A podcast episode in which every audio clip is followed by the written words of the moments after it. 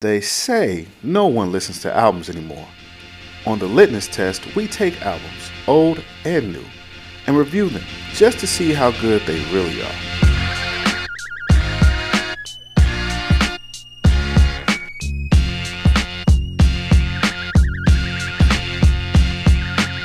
Lyrics, production, track placement, artist features, and other components are measured. And in the end, we give it an overall score. So let's dive into it. The litmus, the litmus, the litmus, the litmus. Welcome back again to another edition of the Litmus Test. I am your host, G. Smith, with my co-host, as always, King Dave. And this week we got a special guest, man. Uh, Ian LeRae. Uh, what's going on, man? From the uh, Vibes and Stuff and Magnificent Vibes and uh. Uh, a Vibe Down on It uh, podcast. Uh, what's going on, man? What's going on, man? Glad, glad to have you. Glad to be back, man. Glad to be invited back. Absolutely, absolutely. You know, we get you for the good ones, for the good ones, man. So we this week, um, we got another good one, man. We got a classic album uh, to review. Pharoahe Monch's nineteen ninety-nine debut solo album, Internal Affairs. Uh, this is generally considered a hip hop classic. So I'm just gonna, I'm just gonna read a little bit of an intro, just a little background on the album. Internal Affairs was the solo debut uh, from former Organized Confusion member Pharoahe Monch, released on Rawkus Records and Priority Records. Now keep those names in mind. Monch creates a harder sound than heard on the previous Organized Confusion records. The album spawned the Hot one hundred hit Simon Says. Now, why can you not hear this record? Because the album is out of print. Pharoahe Monch refused to record for the Geffen Records label after Universal Music Group acquired Rawkus Records from Priority. Rawkus, as well as his then parent label M C A Records, were later folded by the Universal Music Group into Geffen Records. So, again, this is a hip-hop classic, and you cannot hear it anywhere um, unless you downloaded it back then, bought it back then, or uh, you, you got to go through some different sources to hear the album. We're reviewing it because it's, it's hip-hop royalty. It's dope. You can find it on YouTube in full, um, but it, it, it won't have that same sound quality. But still, just to get the content um, is worth the sit down. It's about a fifty-four minute album, but uh let's let's uh let's let's dive into it, fellas. Um but before we get started, does anybody have any particular memories of when they first heard the album? um I I do I, I remember uh well, first, let me, if you don't mind, I like to offer a little brief little trivia nugget. um Go ahead. Monch's Internal Affairs was actually supposed to be released the same day as Mos Def, Black on Both Sides. Ooh. But Pharoahe Monch, like, you know, picked up a fuss about it to the label, Rawkus at the time, because it was like, they didn't know, they were, apparently they were so out of touch, they didn't know that, um, I, and I don't know if this was Rawkus' decision or Priority, but they were so out of touch, they didn't know that Pharoahe Monch and Mos Def kind of had the same uh, fan base. So they would kind of cannibalize each other in sales if released on the same day. So they delayed the album by a week. But it was originally supposed to drop the same day as Black on Both Sides. But, but uh, here's, you can keep that in. If you, here's the interesting um, part about that. If if they had released it on the same day, that might have be that might have been considered one of the one of the greatest underground hip hop days of all time, as far as releases. I mean, we we discussed. Um, was it Jay-Z's, was it the Black Album or was it Hard Knock? No, it was a, it was a Black Album being released at the same day as another album. And, and was it the, you know, one of the biggest hip hop, uh, days or weeks in history? I think if they were both released on the same day, regardless of if they had the same, um, if they had the same fan base, I think that would have been dope. It would have been a dope day, but I think that day would, uh, with OutKast dropped and, uh, I, I can't remember the day. We, we oh, o- October nineteenth is when his came out. But a that, week. I think that, that that still stands apart. But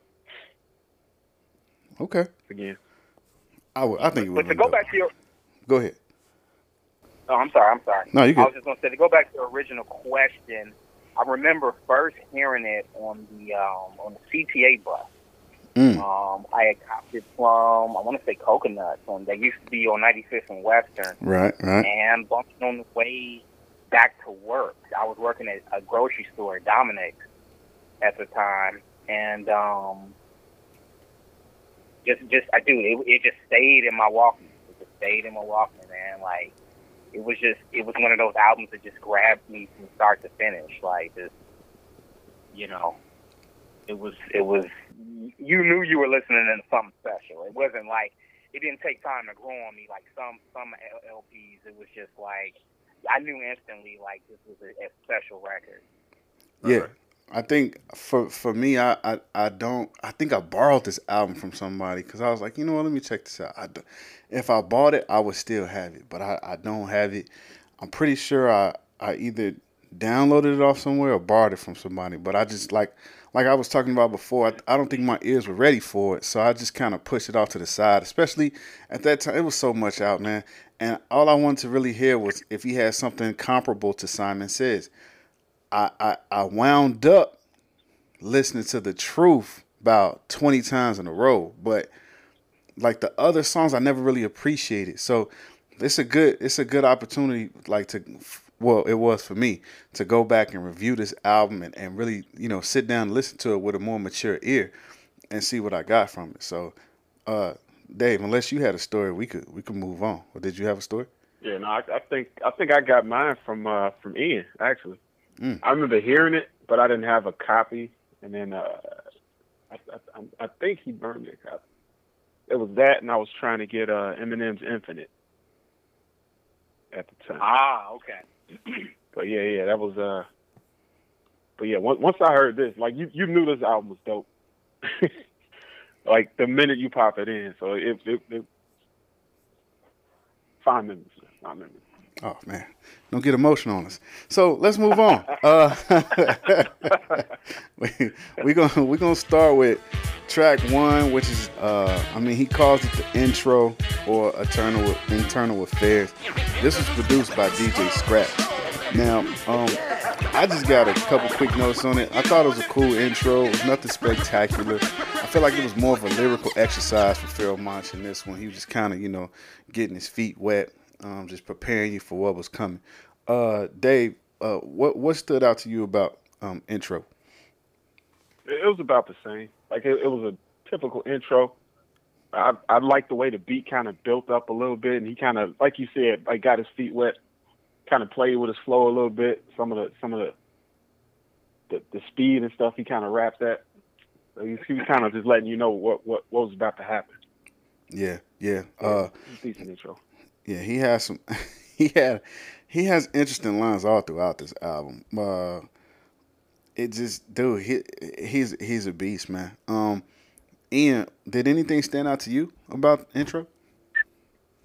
Um, the horns, man, the horns, the way they just come in. The whole track is just very, just bouncy and very East Coast, and um, you know, very, very dope track to, to open up the album with.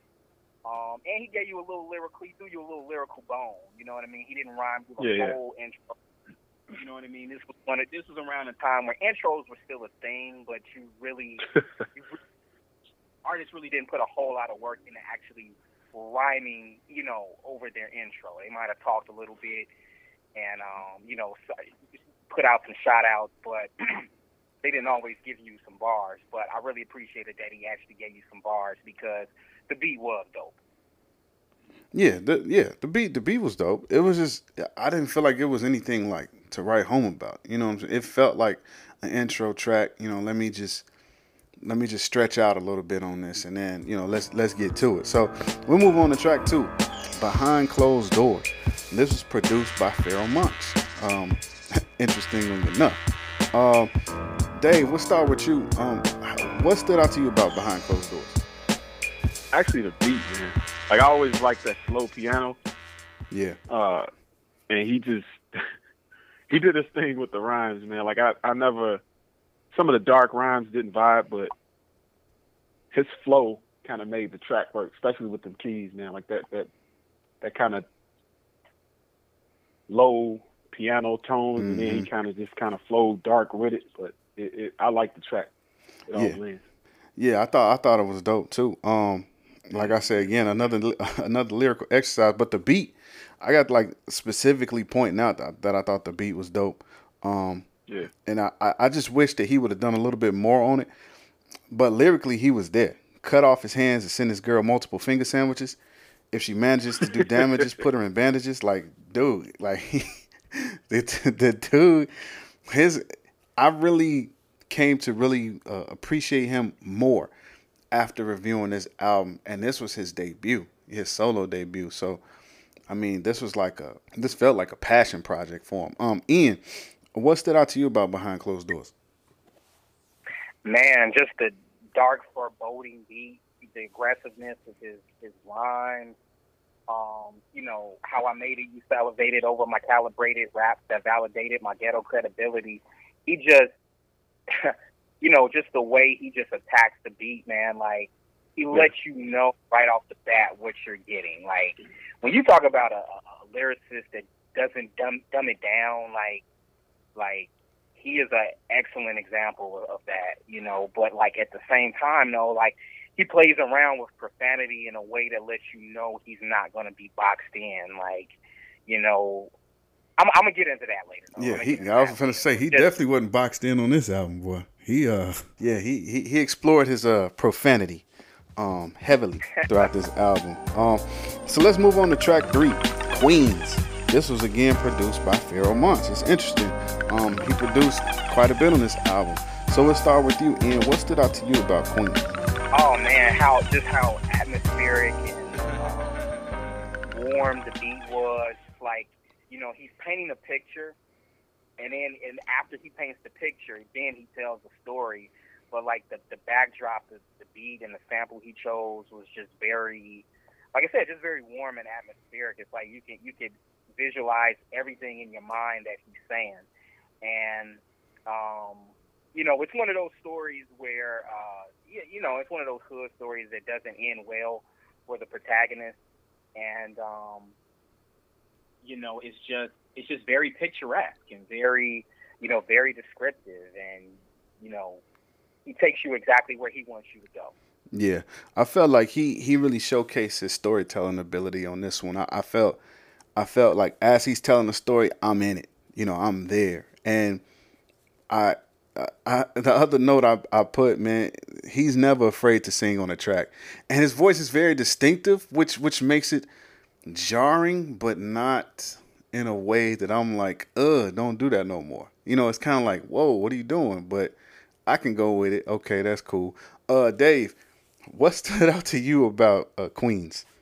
When this when this al- when I listened to this album, I didn't even I, I forgot this was a story track because I didn't really like the beat. Mm-hmm. The beat didn't really grab me because, like, you listen to the first two tracks, it got like a tone, and then this kind of switches up, it slows it down, it kind of it's a, it's a lighter beat. You know what I mean? It, it, it yeah. always threw me off, so I would kind of like I, I would skip through it or not even like really pay attention because it's more like a, a vibe song. But it's wow. really a dope story. And and I never I never actually paid attention to it t- until I recently listened to it. I was like, yo, this is this is dope, man. Like, he tells a story with Donovan, and he kind of he switches up the chorus when the story changes. Yeah. It, it's slick, man. It's an underrated track. Yeah, he, he goes from being yeah, very specific to almost to almost kind of broad on the second chorus. How he specifically yeah. talks about this this specific group, and then the, the second chorus he says the people of New York. You know what I'm saying? So he just right, right. he's just completely disgusted with with New York. I mean, he just shows his his his true, like, he's just done with it. But at the same time, here's here's a question I want to throw to you guys. Um, yeah, I, in in the in the song at the end of the song, instead of him telling it from the point of view. Kind of like he's he's the point of view of Donovan. Now at the end he made he says a line that he's he's standing over him as he's bleeding out. So what what perspective is that specifically? Like, is he death or is he like what is he? Had y'all? I, I, I guess I, I think he's the city, right? Okay. That that makes I always sense. Thought he was, I, I thought he was always like a friend or an associate of the of the protagonist Donovan, who was just kind of observing all of this going down. That's what I that's what I took. Mm. I I, I just assume, I, yeah, like I I assume like the the song of the title is called Queen, so I thought, you know, like he kind of focuses on the city. So I'm thinking like the city is looking down, watching this story play out, and in the end he's watching, he's just watching his watching body. You know what out. I mean? Right, right. Okay. Oh, that was you my thought. Right. But... I, I never really, I never really thought of it that way. But yeah, you, you, you're probably right. I just, I just took him as a just a you know general narrator, and at the most maybe a bystander. Right. Um, but yeah, you, you're probably right. See, you know, that's why I throw out these little random questions. Told you I had something for y'all. All right, moving on. uh, tra track four, uh, rape. There is no question mark on the end, but you know, I just I threw that out there. Uh, this is produced again by Pharoahe Monch.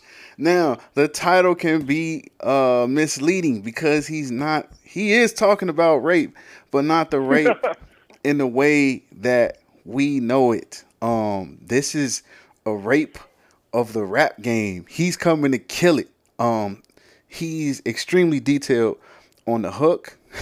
I'm not gonna quote the hook. Um, I, I said that the lyrics, the lyrics was on point, and he's telling the story basically of just how he just want to rape the rap game. Like he's gonna destroy it. Y'all, there's nothing y'all can do. Um, and he's coming for it. Um, so I'll start with Dave. Uh, what what stood out to you about rape? That this song does not age well, man. It does like, not. You can't, hey, man, this song, I mean, he, the Heater got blacklisted so fast putting this on the track, on the album, man. Um, it's slick, the way he plays the metaphors, but it's, I mean, it's some dark stuff, man. Like, if if if if you trying to separate the two, you know what I mean? Yeah. Because he, he gets, I mean, we've talked about, like, he gets detailed, man.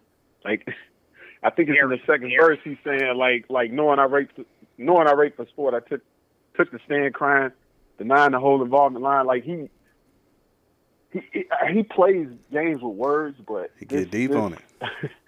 He I can't uh I can't back it, man. No pun intended. Uh yeah, dude. Uh, oh. This is uh come on, man. It wasn't me. I, I'm I'm being clear for the people. So um again, this was uh this this this is heavy on the metaphors, man. And if you don't listen and just look at the title, you're gonna be thrown off and be like, yo, this dude got a song about rape. Is he out here is he the is he the the the, the fail raper? Like what what is he what is he doing? Um Ian, what stood out to you about rape? Man, conceptually this was probably, I think, the illest track on the on the whole L P. Conceptually, conceptually. Yes, yes. Right, right, right. He just, he just flips it and makes the whole song or the whole act a metaphor for his approach to rap, you know, and it really doesn't hit you till he says too many M Cs in this godforsaken city. Mm-hmm. Um, he just, man, dude, he's just like, he's like an evil genius on this track, man. Uh, just like, as Dave mentioned, that just the, the, the, the, the graphic detailing of everything, um, you know, you, you, you really do think you're listening to a rapist talk about his crimes, but, you know, when he makes it clear that he's talking about his approach to rapping, like, it's just all that more genius, man. I, I, I you know, I hate to admit it, man, but I love, love this No, song, you don't. Man. No, you don't. Yeah, it's, it's, dude, conceptually, again, agreed, it's, it's a dope story. It's a difficult story to tell nowadays because, yeah. again, if you were to do something like this, man, they'd be all over you, bro. Like you, you have to take this song off the album, just, man. Just the chorus, like yes, consider just the loops are similar to clitoris. That, the ad libs. It's a cycle of sin that doesn't end. You know, dude. It hurts. I mean, the wordplay, everything lyrically is is airtight, man. Like, it, it's just that, like the culture now. You, the nineties is different, man. Like this, this you can't, you can't get away with this, no, now, man. You like, can't. Straight up, you can't. You can't. So, so let's get away from it then. Uh, track five, Simon Says. This is, again, produced by Pharoahe Monch. How many people knew that? I have this down as... I really have... It's. I mean, there's some words here, but it's basically dot, dot, dot. Because there's really nothing you can say about this track. This is still dope. This I think this will always be dope. This is still a crowd pleaser and a crowd mover down to this very day. Like, this is dope. The beat is recognizable. The lyrics are on point. This is this is probably no, this is definitely his his biggest commercial hit. Not his best track, but it's his biggest commercial hit. So um, I'll start with you, Dave. Uh, what stood out to you about Simon Says? Just how how how well this song has lasted. Like I could, you could still listen to this track and and and rock with it, man. Yes, like, play it as loud as you want. Like it, it, it does. You cannot get tired of this song. I remember when when uh, Dave Chappelle used this track on a on a sketch, man. And like you immediately, like once you hear the beat, you know exactly what this is. And the fact that Pharoahe produced it and he wrote on it, like it is is just. Like, he made an iconic track. Like, he, he'll be forever known for this song. That's nuts, man. And the fact that he just refused to work with the record company and put this out, like, he just refused, man. So it's basically like he just almost took it from the world, but it's it's kept alive by D Js and and and uh uh uh like just other, you know what I'm saying, like word of mouth. Man. Just people just like, yo, have you ever heard this? Or, or like you hear it in a club or something. Like, dude, that's it's nuts that it's, it, it has lasted this long. Because I remember this was all over the radio, and the the remix too, all over the radio when it first came out. And now you just don't you don't hear it just because it's other music out. But yo, every time you hear it, it's dope. Um, Ian. Well, you can't get the clearance. Oh, go ahead. Right, you're right. You're right. Absolutely. It's, it's that too. Couldn't get the clearance because the record company, he refused to work with them. So they can't go out and do nothing with it until he worked with it. Like, it's just, it's crazy, dude. It's crazy. So, Ian, we'll swing it to you, man. Um, what stood out to you about Simon Says? Man, that the fact that it was like, Pharoahe Monch found a way to make a club banger that was like lyrically uncompromising at the same time. Like, you know, I... I, I remember hearing this back in the day, like on The Box and like, yeah, you yeah. know, on college radio. But I don't ever, I don't remember it getting played on like G C I or I don't even know what the other rap station was at the time in Chicago. But I only really remember hearing it on like college radio and on The Box. But I mean, you know, Pharoahe, man, he he. He, what can I say about this song? Y'all y'all haven't already said, man. Like I, I think he knew his audience. That's why he was so uncompromising and putting out a clean version. Um, you know, he, he knew his audience. He knew his audience. And, like, he knew he had a banger. He knew the people who was going to rock with him was still going to rock with him. And he just made a very uncompromising club banger, man. Like, I, I, I can't, you know, it's aged extremely well. I, I can't I can't say enough good about it. Dude, it's, it's I mean... Dude, there's, there's nothing else to say. Uh, track, track six, man. Official. This was produced by Lee Stone, and this was this was this was different. It's not the same energy as Simon Says, but it it, it almost kind of maintains it a bit. Um, especially lyrically, I thought his lyrics was on point, man. Like, and it's at the end of the track, he's got this kind of change up with the beat, and it was I thought that was dope too. And the ad libs on Strike. Like strike one, strike two, strike three. Like he builds up. He's a build up kind of artist, and he he showcased that in this track. I thought it was dope. So um, we'll start with you, Ian. What stood out to you about Official? Just conceptually, it was I thought it was a dope track to do an entire battle line, incorporating you know sports punchlines, sports yeah. entendres. Um, going back and listening to it now, it doesn't it doesn't age as well as I would have liked it to. But at the time, it was still a dope track. Like, some of these sports references, like, you know, we oh. might get, but, like, you know, over time, you play this for millennials, they're not going to know none of these people he's talking about, you know, and some yeah. of us might even forget. Like, when he says, uh, my style make the crowd say, ow, by fifty-five on the Chargers. I, I, I, just, I can't remember who number fifty-five on the Chargers was in nineteen ninety-nine. Junior Seau, baby. So, what? Junior Seau. You say it was who? Junior, Junior Seau. Okay. Like okay. that. That's what made that dope to me. But I agree with you. He, he's. I'm, I'm gonna cut you off, but he's got some other references too. Some I had to look up. Uh, Chief Nakahoma. I was like, who in the world is that? Dude, that's it was the Atlanta Braves mascot. mascot way back. Yeah. The name is dope, but there's no way. There's no way you could have something like this nowadays, man. Um, Cooler Than F, Maneuver Like Vancouver Canucks. Like, dude, uh, Sock a Nigga in His Face, Pharaoh's a Sporting Authority. Like, he just, like, dude, the references date this track, but not, not the... The, well, I guess it, that's what makes it feel dated. The references, the beat, the the you know those little those little nuances kind of make it dated. But that don't mean it ain't dope. I'm not I'm right. not saying you saying it's not dope. But I'm just saying that right, don't no, no, make I'm not it saying not it's dope. not dope. I'm just saying like lyrically, like it it it, it ages itself. It's like it, yeah. it, it it was and still is a dope track. But I just think it's unfortunate that some of these punchlines are, are gonna age a song and right. cause some people not to be able to see the, the, the dopeness of it. But that's that's that's all I really got to say about that. But to make a whole battle rhyme with, with sports references is just dope. Yeah, yeah. Blacks attracted to my rap like dames to sororities. Uh, Dave, what uh, what stood out to you about Officially? I mean, kind of everything. With everything y'all said, like I don't want to be too redundant, but uh.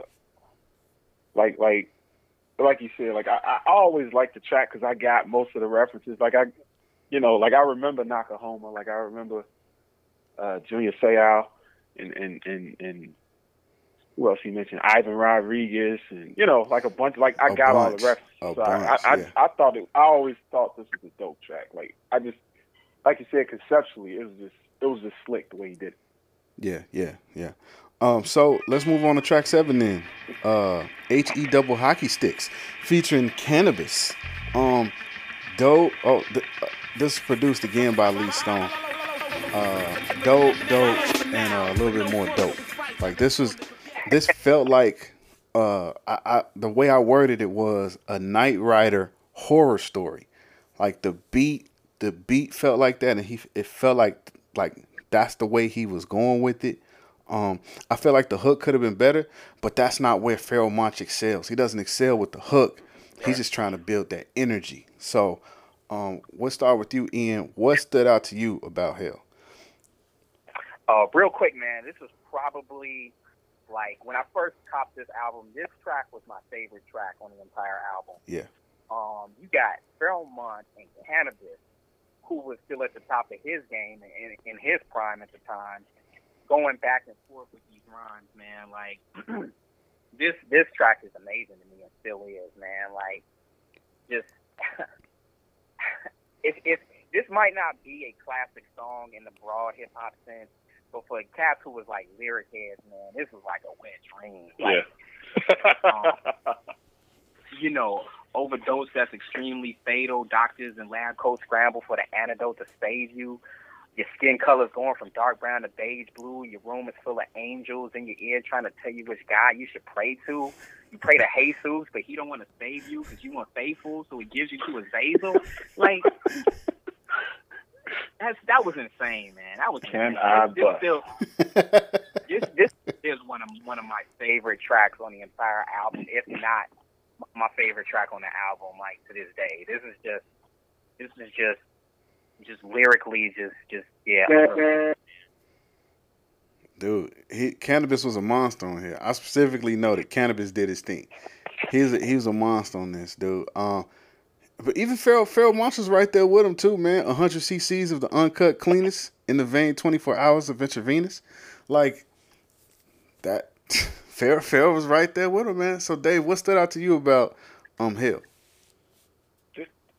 This is my second favorite track, man. That's what I wrote down. Like, I, I, I remember this because the way Pharoahe jumped on the track and hit you with all the, uh, I, I don't know what to call it, the, the, the F the F rhyme scheme he run on. Mm-hmm. with the, the alliterations on S, man, follow for now, no formidable fights, no form to forget, no Pharaoh, you know, like he he runs on this track. And then you got Canibus on the back end, who just, I mean, he it's almost like catching a live on this beat and on this track, man. Yeah, it's, it's, it. Dude, it's, it's butter, man. Like, it, it, it, like, like, like Ian said, like lyrically, this this is what you miss about hip hop, man. Like when people used to kind of play games with with, with similes and metaphors and, and, and some of their rhyme schemes. You talking about when they actually wrote rhymes and, and actually alliterations, like, worked? And like, you know, like they, I mean, the work that you go into something like this. Yes. Like it still shows. It still holds up today. Yes, absolutely. Also, and, and you could tell they were two entities who respected each other. Like yeah. it wasn't like a it wasn't like a forced collabo where it was like, man, you hot, I'm hot, we should get on a track together. Right. You know what I mean? Like this was this was strictly about craftsmanship. Yeah. Man. Like yeah, the label like didn't put them together. Said, that's what you're saying. The label didn't put them together and be yeah. like, hey, just come on over here. We we put y'all two together. We're gonna have a bang out uh, uh a top notch uh, song here. No, nah, it wasn't like that at all. Yeah, you like, could tell they didn't. It, it was just, yeah, it was just an organic collaboration. Yeah, and it felt. I wanted to, to be honest. I think what would have made this song like over the top for me personally, if they gave me another verse. Um, but that didn't happen. But still, dope song, no doubt about it. No doubt about it. Uh, so let's move on to track eight, "No Mercy" featuring M O P, and this one was produced by the Alchemist. Uh, I, I note that the beat was dope, and I remember this beat. Like, I used to repeat the hook, not the back end part of the hook, but I, I used to repeat the hook, and I was like, yo, I've been looking for this for years. So, oh, and just, just before I, I, I pass it over, um, they got a line in here, filling with so much lead, I'll call Burger and Associates. A lot of people didn't understand that line. But Bergen Associates, one of their big things, that they were a law firm in New York, and one of their big things was um, uh, lead poisoning cases in children. So he he just took it and flipped it, filling with so much lead. I'll call Bergen Associates. So, uh, dude, just he he's got other stuff I got noted here, but I, I ain't gonna take it all. So I'm gonna we'll swing it to Dave. Um, what stood out to you about No Mercy? You know what, man? I, I wasn't a big fan of this beat, oh my man. God. I feel like Alchemist, this wasn't Alchemist's best work. Um, I would I would have prefer, preferred something more up-tempo to put M O P on. You know, uh, I, I right. feel like that was a bad feature on this beat and this song. Right, I agree. Like like like lyrically, they they did their thing. You know, as a song, like it worked, but I don't know, man. I, to me, I I just never I never really kind of vibe with the song. I think what really got you having not, them on it kind of didn't mesh. Exactly, in my opinion. Exactly. I think I think that's what really threw you off. And, and to be honest with you, that threw me off too. Um, and and that was a question I was gonna pose after we got y'all got y'all um um reviews on it. But uh, let's swing it to Ian before I ask that question. Um, what stood out to you about No Mercy? Man, I, I gotta disagree with Dave, man. I, I love this beat, man. Like what's what's what's interesting is that. Like Alchemist said, it was originally meant for Prodigy, but like I, I can't imagine hearing Prodigy over this. Ooh. One. Like I don't think Ooh. He was able to. And I like Prodigy, but I don't think he would have been able to bring the energy that Pharoahe and M O P brought on this. Like, um, I, I kind of this was one of my favorite tracks on the on the on the um on the L P, um, because it just the energy it brings and like you know the the song is just it's a headbanger, man, and M O P and Pharoahe Monch, they definitely match the energy of the instrumental. And again, man, like like Pharoahe, the the the he pulls a lot of the lyrical weight on here, um, whereas like M O P is more about bringing energy.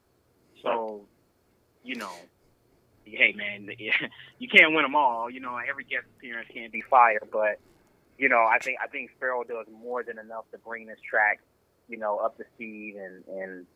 It, it was it's actually one of my favorite tracks on the album. Yeah, I think I but I, I I hear your argument and I hear Dave too, and I I I, I, I agree with both of you. I feel like M O P brought a specific energy, but I think a different feature would have brought would have brought the track up as a whole. Um, so I guess that leads me to my my my little side question. Um, who would you have liked to have heard on this particular track with Pharoahe Monch? I think if he had gotten like four, his four horsemen on, on his beat, that would have been a better fit. Uh, that being um, Canibus, Killer Priest, and Corrupt. Um, I think that would have made more sense. Mm. But like, I'm not, don't get me wrong, I'm not mad at the M O P Right, right, right. But I think when you have Pharoahe bringing so much lyrically, you kind of need other people to bring it lyrically as well. I agree. So I think Killer, you know, Killer Priest and um, Killer Priest, Canibus, and Corrupt would have been a good, good match. Okay, Dave. I don't know, man. I hadn't thought of it. I think I, I like Ian's suggestion, man. Put his own boys on there, up up the level with the with the lyricism, and and see what happens. I think uh, I, I I can agree with you. I just have one small suggestion. I think uh, Talib Kweli would have killed it with him. Um, that's just a just a little thought. That's just a personal thing. Um, I think putting them both on there together. I, I mean, especially um, when you look at what he was bringing, um, the epitome of lyrical epiphanies, skillfully placed poems, and carefully planned symphonies. Like, dude, dude was bringing it, and then M O P comes on, Brownsville, blah, blah, blah. Like, okay, I get you. I feel you. I feel you. Don't get me wrong. uh, I'm with you on the energy, bro. But right now, it feels like two totally different songs, and it's the same beat playing, so I'm a little confused here as, as far as what was the direction um, that he gave y'all. But it's dope. You know, don't get me wrong. It's just not – it could have been better. In my opinion, it just could have been better. Um, but that's just my opinion. Uh, moving on to track nine right here. This is produced by D J Scratch. And this was another beat that I forgot, another track that I forgot.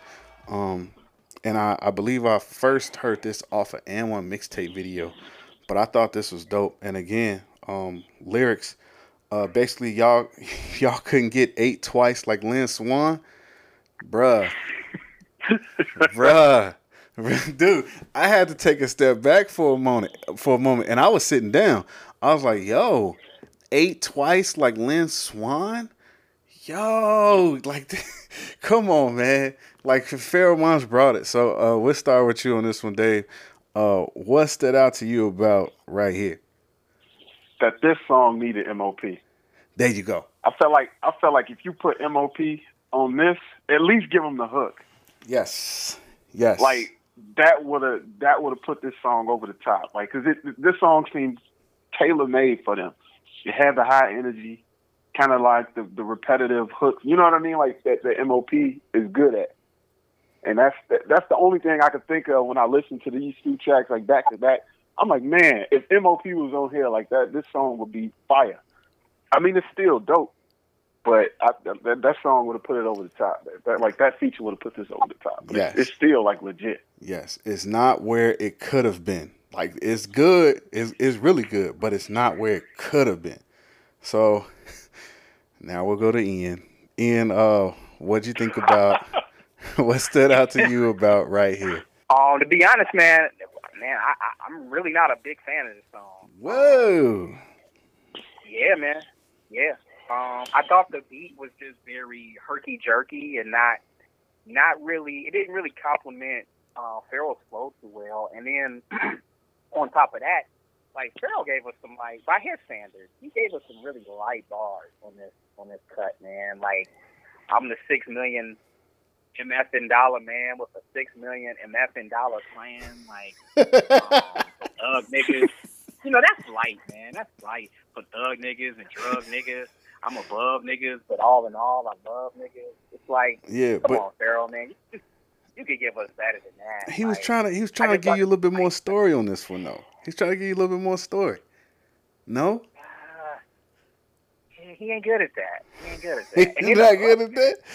Dude, he said, he said, my man Benny Rat showed me the rap game. Told me never act sane on a record or rap plane. Not a name reign supreme, seen major cream, rhyme sicker than Lyme disease and gangrene. Come on, man. He's there. He's still there. That's like those those bars are those bars are fire for anyone else, but for Pharoahe Monch, like, that's kinda light. And then the chorus, man, the chorus was just kinda like, yeah, yeah. I don't know, man. It, it was like it's like he was doing a producer a favor by even putting it on here. Like, oh, man. But he didn't have no, to do I Scratch did. no favors, man. Scratch, Scratch did like three or four tracks on the album already. But okay, I know, which is so odd to me. Like, it's just compared to everything. Now, don't get me wrong, Pharoahe's worst is somebody else's best. But like compared to the other tracks it on here, wasn't. I just felt yeah. this was, song was light work, man. I'm sorry. Yeah. I got you. I get, hey, that's cool, man. I'm not trying to change your opinion. I just want some clarification for the people, you know, because when they listen to it, they're going to be trying to figure out what you're talking about. Uh, let's move on. Track ten, um, The Next Ish, uh, featuring Busta Rhymes. And this was produced again by Pharoahe Monch. I I thought the beat was dope. Um, I felt like both of them brought it on this one. Heavy lyrically again, but that that's pretty, it was pretty clear cut for me. Um, we'll start with you, Ian. What stood out to you about The Next Dish? Man, dude, just the energy, man. The beat on here was insane, dude. It was like it was like some sort of video game beat, old school video game beat they yeah. reworked, and like, you know, Busta's energy, uh, you know, Pharoahe's energy. They just this was a, this was a dope track. This was another one of my, you know, more favorite tracks of the L P, and they're just doing what they do best, man. Just giving you raw, Um, unadulterated rhymes, man. This was a winner, man. This was a winner. I agree. I thought this was dope too. I thought it was so dope that I, it made me question um, why Pharoahe Monch wasn't on Busta Rhymes' uh, Extinction Level Event album. But I guess, you know, that's just the... That's he would have stole the show. Man, look. Dude, you put him... Okay, not on the track with Mystical, but there was another... There was a, a few other tracks where we talked about it where it was lacking. You throw Pharoahe on, on one of them, that would have brought it up. That would have brought his grade up. I thought that would have would have pumped up the album. Eh, that, that's you know that's in the past. Uh, Dave, uh, what stood out to you about The Next Dish? The song started making me think of why why what happened to Pharoahe Monch as a producer? Because yes, yes, a, a lot of these a lot of like the hits on this album he produced. Yes, and like and like this this was one of my favorite beats on the album. I think it partly had to do with the fact that him and Busta kind of spazzed on it. And and, and again, like, Busta Rhymes was the perfect feature for this song. Like, if you, if you need a high-energy guy that's going to kind of bring it with you, like, you throw Busta on it. Man. And and and them two kind of going back and forth, it, it's just, it's I mean, it's classic hip-hop. Like, this this is this is the stuff you love. I agree with you, man. I, I can't I can't help but agree with you. And, and that's another good question, man. Whatever happened to Pharoahe Monch producing? Whatever happened to Pharoahe Monch, man? Like, the dude, is he in a bunker somewhere? Like, he's he... had albums, but they haven't hit, man. Yeah, like, P T S D. Yeah, okay, all right. Yeah, he's he's gotten into this this thing. This I don't I want I don't even want to call it a rut, but he's gotten into this thing where he's trying to do flesh out like these concept albums, and it's like, you know, not everyone is good at that. Like, right. Pharoahe was good for putting him on a dope beat, delivering dope bars, and not don't overthink the process. You know what I mean? Yeah. And now he's kind of like, while I enjoy P T S D, I do think he's kind of overthinking the process and being like, saying like, I want to tell a certain story or, you know, have a certain character arc, as opposed to just making dope rap and dope hip hop and like. You know, I think he started overthinking this stuff, honestly, and that, that kind of took away from some of the from some of the dopeness of him. From what if, yeah, he couldn't get back to it, or he hasn't gotten back to it yet. Yeah, probably won't get back to it, unfortunately. But uh, it's kind of sad. Let's move, let's move on. Track eleven. That uh, uh, this is featuring Apani, Apani B Fly, produced by Diamond D. And if you recognize the name Diamond D, he has done a lot of dope albums that we have already discussed, especially around this particular time period. Like, Diamond D was all over the place. Uh, so we'll start with uh, we'll start with Ian on this one. Um, what stood out to you about this track?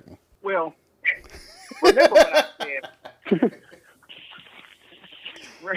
Remember when I said Pharoahe will do certain songs and use certain language to let you know he's not going to be boxed in that kind of yes. M C. Here we are. You know, oh, this is a perfect example of that. um, you know, while I while I don't promote the practices expressed on this particular track, you know, I, I thought it was pretty imaginative, like, you know, the, the in-between and going back and him and his guys and, you know, inviting a chick to get on it. So to kind of balance out some of the, some of the, you know, the testosterone. Energy.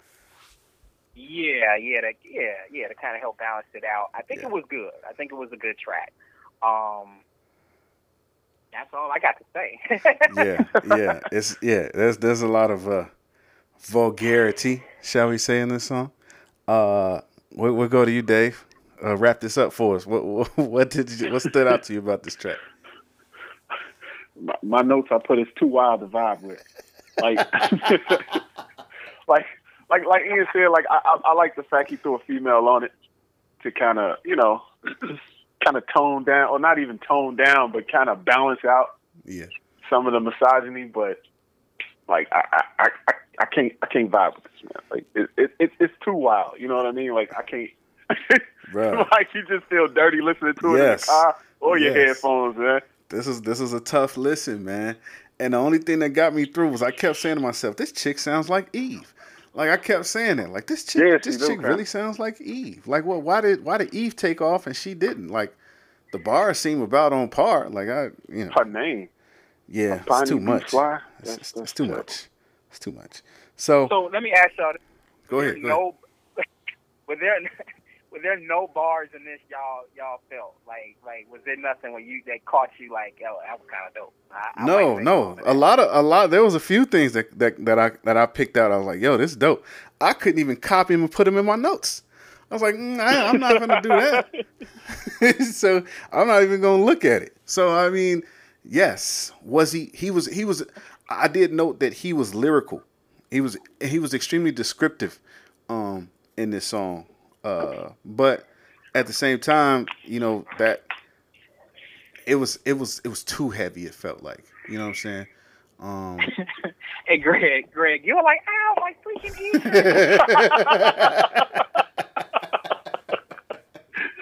ears!" Hey, man, I'm looking out for the kids, man. It's it's it's it's one of them songs. I mean, well, of course, nowadays, you know, they hearing everything, but at the To, I guess I guess the problem I guess the thing about it was to hear Pharoahe Monch go this far. I was like, oh man, like uh like okay, I get it, you know. I mean, I mean, I, I knew I knew how you got down from Simon Says, you know, girls rub on you, you know. It, it's I, I I okay, but this one was kind of like uh I don't I, I didn't feel like he needed to go this far, but I get it, you know. It's part of his uh you know artistic side or creativity, so it's, it's you know it's cool, it's cool. It just wasn't I, I you know. I could move on from it. I just felt like it. So, moving on. Track twelve, The Light, produced by Diamond D. Again, this is another one of the tracks I've been looking for for years. I need, I, I just needed to listen to this album, obviously. Uh, this whole second half of this album, I'm, I'm listening to the songs like, yo, I, this is the track I've been looking for. Like, I haven't heard right, this right. in years. Um, I, I, I specifically noted Ridiculously Dope. Ridiculously Dope. He He's talking to this chick. He said, I'm attacking it from all positions of thinking inside my mind. Hopefully it won't be too inappropriate if I walk over there and say, excuse me, can I have your number, please? I get on my knees if I have to. Like, dude, he just like the, his his conversational quality. That's, to me, that's where Pharoahe Monch excels. He and, and he can also build up on the track, but he can have that conversation um, with words. Uh, that, that that can give you the story and put you right there, and, and you can see exactly what's going on, and you can vibe with them. So we'll we'll start with Dave. Um, what stood out to you about The Light? Honestly, I, I like the story. I like his bars, but I, I, I didn't like the beat, man. I, I felt like I felt like the strings, and then he kind of had like that, that like the plucking guitar. Like I felt like they were kind of fighting each other, and, and I don't know. I, I, I it was an okay track to me. Uh, personally, but I, I didn't. I didn't like the hook either. But I, I did like his verses and stuff. I just, I, I the beat threw me off. I wasn't a big fan. Okay, uh, Ian. Ian uh, moving on. Uh, what stood out to you about The Light? Man, I, I really like this track. It's, it's, it's a lot I liked about it. I actually like the instrumental. I know Dave said he wasn't a fan of it, but I thought it was it was perfect for his flow. I like the fact that he sang the hook and, and did a pretty good job at it. Like, he wasn't like crooning like Sinatra or nothing, uh, or pulling a Drake, but you know, he, he hit a few notes that were playful, and you know, I, I was along for the ride. Um, uh, brief brief trivia nugget though, like they actually released this song as his second single because they saw the label saw how good Miss Fat Booty did by Mos Def. They kind of wanted to follow it up and kind of like soften up the image of some of these independent rappers, and decided to release this as his second single behind uh, Simon Says.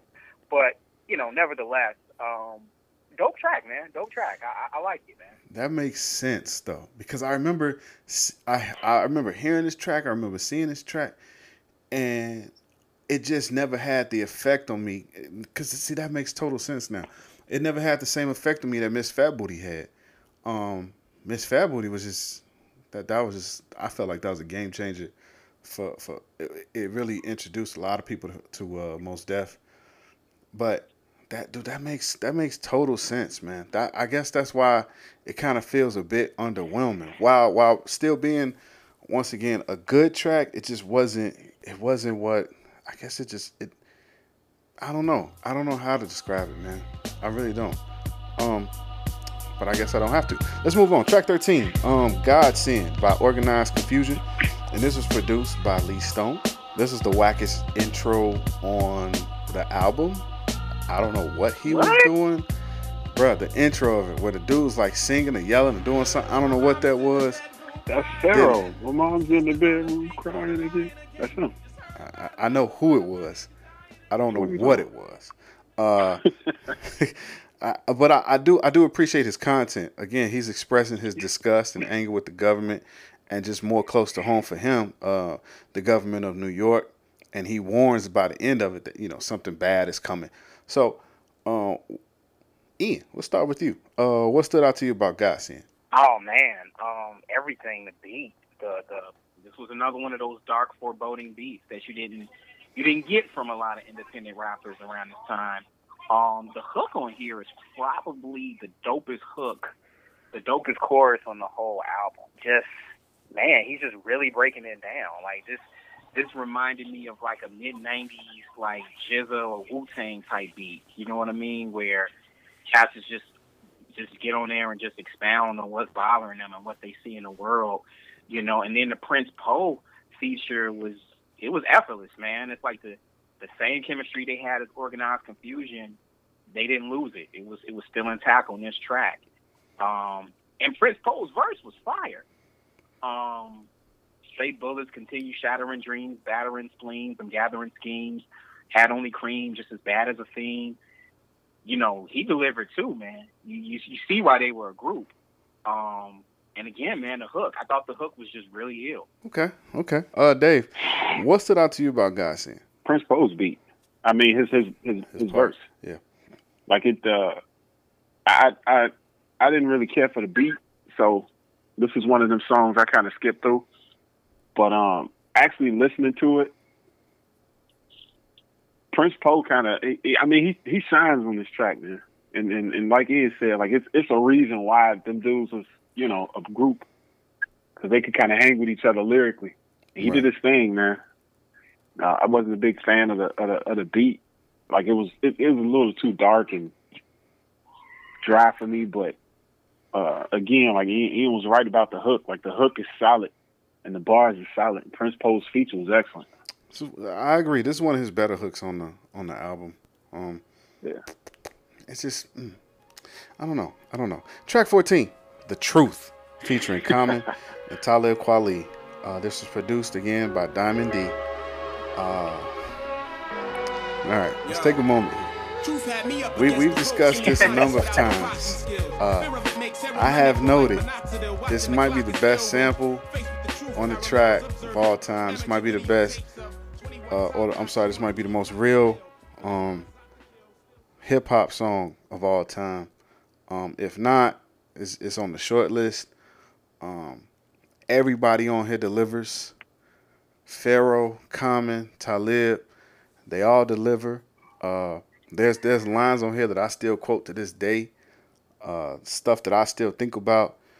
Um, like, dude, it's just, time is real. We can't rewind it. Out of everybody I met who told the truth, Time did. Like, that, he delivers not only on the beat, but also lyrically with the story, and everybody's telling their own piece of the story, and it it follows, like each one follows.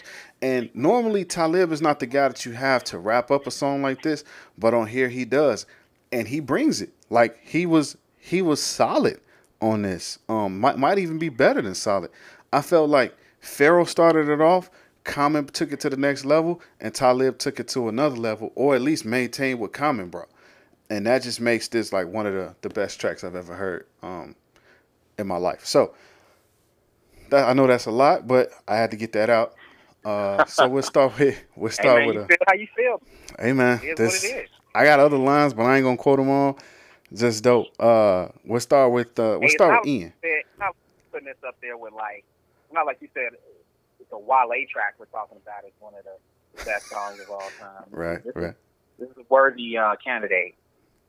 Yes, sir. Yes, sir. So let's start with you then. Um, what stood out to you about The Truth? Man, just the, just the the, the, the introspection, man. They they come with, like, I mean, like, you, you put these three together, you know you're gonna get something good. But, like, man, it's just it's just a, a, a dope, very introspective track. Like, like this is what I want from my conscious hip hop. I don't want people yes. preaching to me. I just want people just, just talking and, and asking certain questions. You know, this is what I want out of conscious hip hop. You know what I mean? Like, um, and you know, like I said, you can't go wrong with these three. I, out of all of them, out of all three verses, I kind of think Common might have had the best one, which is, which is weird because, like, I think lyrically, like, Pharoahe and Talib Kweli are more proficient rhymers than Common, but something about Common's verse, I just, I just felt every bar. Yes, you know? Yes. That flow. Yes, yes. Yeah, man. Yes. So La constantly, I speak it, wondering why I got to drink a six pack to speak it. Um, I'm feeling it, man. I'm feeling it, dude. Um, see the truth in the thighs of a stripper, the eyes of my nigga. If it's only one, then why should it differ? Like, I gotta agree with you, man. This dude, Common destroys it, and I, I never thought of it. You you put it a certain way, and I never thought of it like that. You feel every verse, I mean every line that that Common uh, spits on this. You feel every single part and piece of it, dude. Um, Dave, what stood out to you about The Truth? You know what, Kweli's verse. I, I know like everybody are kind of. kind of talks about a verse. But listen, man, uh, Kweli, Kweli was never known for being, you know, like, you throw him on a track with a couple guys, he'd be around the middle. Yeah. But in, in my opinion, man, like, I, I, I really like the way they put him at the end of this track. I like his verse. Yeah. I like the bars he spit, and then, like, like toward the end of it, he was kind of spitting, and then he got these ad libs, like, true, you know, like they like agreeing with him. Yeah. Like the beat. The loop vocals over the over the track, man. It's like everything about this song like goes together. There's no hook. It's kind of just like a lady singing truth, and then it just goes to the next verse. I guess this put together was it was a masterpiece, man. Dude, it was so good. Hey, man. I mean, hey, y'all know me. It was so good. It almost made me emotional. I remember the first time I heard this, I was like. I was like, dude, I felt like somebody was touching a part of my soul, dude. And that sounds weird to, to say that about a song, but I felt like, where has this been? Like, why, why, what have I been doing to not have heard this? Like, to what, who, who thought of this? Who came up with this, dude? The sample, and as soon as the sample drops out, you come with this hip hop beat behind it with Pharoahe Monch. Comment, and then Talib, like like we said, Talib to, to just bring it on home, dude. He say, uh, heavenly, what will set you free and kill you in the same breath? The issue you got to get off your chest before your death, unless the way you speak is lighter than a pamphlet, because the truth give the words the weight of a planet. Dude, he's talking about, God dang it. Oh, I remember he's, that Kweli verse bar for bar, man. Dude, he's like the, the he's, end, the end. I, we, I know we get off topic, but no. this this getting long. But he was like, "Life is like the open sea. The truth is in winning ourselves." Yes. At the end of the day, our name, dude. Like that whole, the way he be spitting that, man, and the, the, like the song it brings a light to the dark. Yeah, yeah, yeah. Dude, it's it's it's dope, man. Dude, this is brilliant. He, oh man, dude. I, oh man, dude. We, we, we could just we could just have a whole show where we talking about best hip hop tracks. But we'll we'll move on. Um. To the last song. Everybody knows this song. It ain't a whole lot to say, although there are some quotables on this track. Simon Says the remix. This was this was featuring Busta Rhymes, Lady Luck, Method Man, Redman, and Shabaam Sadiq. Don't know who you were. I'm gonna be honest with you, sir. Uh, I didn't even take note of your lyrics, but this, oh wow, so disrespectful. This. This track was dope. It was classic Redman. Uh, I got a B named Nina and I tuck her. I leave a nigga hanging like your mom's muffler. Like, like dude, he just, that's him. That's him. He destroys it. Uh, uh, uh, Lady Luck um, kills it. Pharoahe Monch, Method Man. I mean, that's just classic Method Man, dude. I, dude, this is, again, he took one of the most notable, one of the, one of the most known tracks in hip hop, and before it was this this much this known, this well known, he put a remix on it and threw it on the album. Bro, Pharoahe Monch, he this he just he solidified this album as a classic to me with this song. Uh, so let's start with Dave. What stood out to you about the remix? You know what I couldn't figure out was who had the best verse, man. Yeah. Like like. Uh, we we know it's not Shabaam Sadiq. No, no, of course but uh, not. Like, don't disrespect Shabaam Sadiq. It work. I know, man. I just I just figured I'd throw that out there. But like, it, you, you got, and then the way he picks the people too. Like you got Red, Math, Busta, Lady Luck, who I thought it was interesting. He gave her the first verse. And she she she did her thing, man. Yeah. She she opened up. The fact he wrote another verse, which is not like now where you get remixes that kind of yes. got the same thing. They yes. just throw people on there. Like he give you a whole new couple bars, man. Was was was dope. But like, and then he gave Busta the outro, which which just kind of topped it all off, man. Dude, it's fire. It, it it's undeniable. It's undeniable fire. Ian, what what swing it to you, man? What stood out to you about the remix? Hey, man, don't come at me with, with, with torches and pitchforks, but honestly, man, I could have done without it. Are you serious? And I'm not, Woo! and I'm not, I'm not saying, I'm not saying it's a bad track. I'm not saying that at all. But it's like when, when Pharoahe nailed the original version, you know what I'm saying, so perfectly, it's like, why are y'all doing a remix? It's like, this was a, to me, this felt like a label move. Like, okay, this Pharoahe Monch guy, like, a lot of people don't know about him, so let's pair him off with some more popular M Cs to really blow the record up.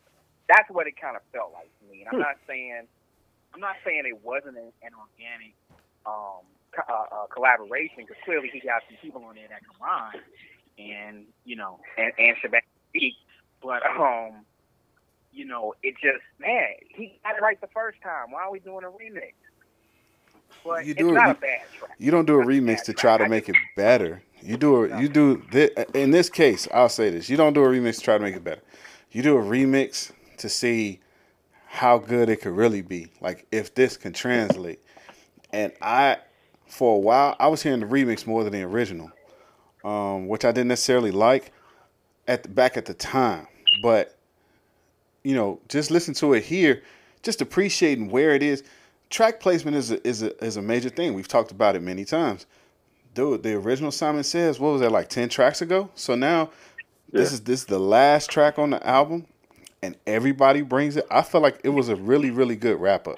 I don't know if he was thinking about it that way. Maybe it could have been a, a label move, a commercial kind of thing, but I felt like every, like, again, like Dave said, everybody everybody brought it. So regardless of what, what the label thought about it, I... personally, I enjoyed it, man. Um, it might not have been the track that we needed, or, or maybe, maybe it wasn't the track that we wanted, but, you know, we got it. So, I mean, that's all I can say about it, man. I thought you know, it was dope. I'm saying it's it, it's still a dope track. It's still a dope track. It's, it's like either go with either stick the original on the record and leave it at that, or mm-hmm. okay, we gonna do this scenario style, and this is on Hawkins Sun Flat single for the album. Like, I don't need two versions of the same song. Like, I get what you're saying. They didn't rework the beat or anything. It was the same beat, just different M Cs. Uh, okay. I mean, I hear you. I hear you. But, I, I mean, look at what we got, though. Look that's at what a, we I got. mean, that's an interesting thought about the, actually the studio kind of pushing for it, because that, that, that makes sense, especially with a first-time artist. You know what I mean? If he get, if he put a track out that gets some traction, hey, okay, we put some bigger names on it. Like, I, I never Listen, thought about right. it like right. that. Especially Method Man and Redman, because at the time, I think, did did did Blackout come out? I can't remember. Did it come out in ninety-nine or two thousand? I can't remember when Blackout came out. I think ninety-nine. Yeah, I thought that was one of the uh, albums we did. Yeah, I just can't remember the year. But for that, for, for them to be on it, that would make sense too. You know, this coming out in October, October, um, you know, to put them on there, they already knew, well, these dudes killed Blackout. Let's throw them on here, draw some more fans into it. Right. Again, and they have solo joints. They have solo albums that they had just dropped. And, like, Red, Red just did Doc's Name, and then Method just did Decal two thousand. So they was already hot. They was popping the right. question. I mean, it makes sense. It makes sense. But, I mean... Then you got to tell me why Shabaam Sadiq was on there. Uh, we'll, we'll, we'll leave that. And then uh, I'm gonna just I'm gonna just end it off with this one, man. I'm just I'm gonna end it off with this line. Uh, respect like the Fonz. You see the collar up. Hey, hey, uh, yeah, he, through the ad lib. He killed that ass. Uh, so let's wrap this up. Uh, we went longer than I expected, but again, this is a classic album. So let's get down to the nitty gritty. Um, we'll start with Ian. Upon further review, how would you rate Pharoahe Monch's Internal Affairs? Um, despite my criticisms of a couple of tracks uh, earlier, um, upon further review, man, I gotta give Pharoahe Monch Internal Affairs a ten out of ten. Whoa! Perfect. Perfect. It's an album. That in there, it's, a, it's an album he has not been able to match since. Like, you know, it, all his work after this isn't here about that Internal Affairs. So, you know, there's there's very I know I have to be taking criticism, but there's very little about this album. This is a superb underground album. We'll get back to that. Uh, Dave. Uh, so upon further upon further review, how would you rate Pharoahe Monch's Internal Affairs? Oh man, um, you know what? I, I I'm gonna go with a nine. Lyrically, he brings it on every single track. I feel like he got a couple missteps. Yes. With uh, some of the song choices, but he never misses a step with his bars. Um, some of the production's kind of funky, but I, he, he gives he gave hip hop a classic album and classic songs too. So uh, I, I I couldn't I couldn't drop it below a nine. I felt like the the criticisms weren't enough to, to bring it down any longer. Okay. Upon further review, I would give Pharoahe Monch's Internal Affairs a nine point five, and for this reason. Ian made a point that this is a, a classic underground hip-hop album. I think that's where he'll lose half of a point for me, just because a couple choices that he made felt like what an underground artist would make. Um, I think the, the M O P feature was a misstep. That's just, this is just personal. I think the, the M O P feature was a bit of a misstep. Um, I felt like... Huh? And Shabaam Sadiq. Yeah, yeah, yeah. I was getting to him. And, and Shabaam Sadiq, uh, he, he I, I don't even, you know what, I'm going to just scroll up on my computer so I don't even see his name. So, uh, and and and track eleven, that, like that, that that was, man, that that on this project it felt like it was a bit much, but I get it. I get it. He's an artist. He, he wanted to take that chance, go for it. I just felt like that was a little bit too much. But nine point five was with a song with a song called Race. That that that too. Yeah, we we overlooked that one, but we we give that we give that we give that a pass just because of the content that he was true. Yeah, that yeah. he was really talking about. So that's been the show. Um, this has been our review of Pharoahe Monch's Internal Affairs. If you have not heard the album, again, please, please. Take a moment, go find it, listen to it, check it out. Uh, let us know what you think. Um, I, the link to the Twitter is up. Uh, we're live. Um, we, we're trying to we're trying to build this up. Uh, again, before we get out of here, I want to thank our uh, special guest, um, Ian. Of course, man, we appreciate man, you coming on. You. Real for real. Uh, as always, check out his podcast, Vibes and Stuff, and the Magnificent Vibes. Um, where they discuss everything hip-hop and everything not hip-hop. So Ian's everywhere. Uh, of course, I want to thank my co-host, as always, Dave, taking time out from, from his uh, five kids to join us on the podcast. Wait a minute. Uh, it's been a... I know it's difficult for you, man. It's been, we really appreciate you carving out that time. Uh, I have been your host, G. Smith. This has been The Litmus Test. Thanks for listening, guys.